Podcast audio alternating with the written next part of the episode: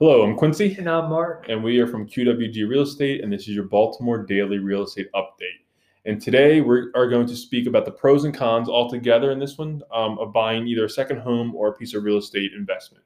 Yeah, so I think the pros to buying a second home is just somewhere else for you to go. Um, times are crazy. We're all living through the same thing. And if you have the means, it's nice to get away from your Mhm. normal day to day and and have a place to go. Um, second pro to that is you can use it as a potential secondary source of income. Right.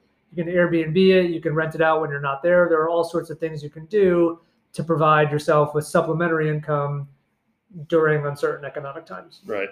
Um, and I think the cons of that are one, those houses are also overpriced. Right. I mean, so Yeah. that's that's just tough. You know, especially if you're looking at it from a pure investment standpoint.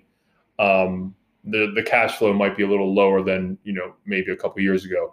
And secondly, I think is the impulse buy. I think there's a lot of people out there buying these second homes, but when this is all over, you know, you might be looking at yourself going, "Well, what do we do with it now?" So Right. just keep that in mind. How, how much are you really going to use this this second home you buy? So again, this is Quincy and Mark, and this is your Baltimore Daily Real Estate Update.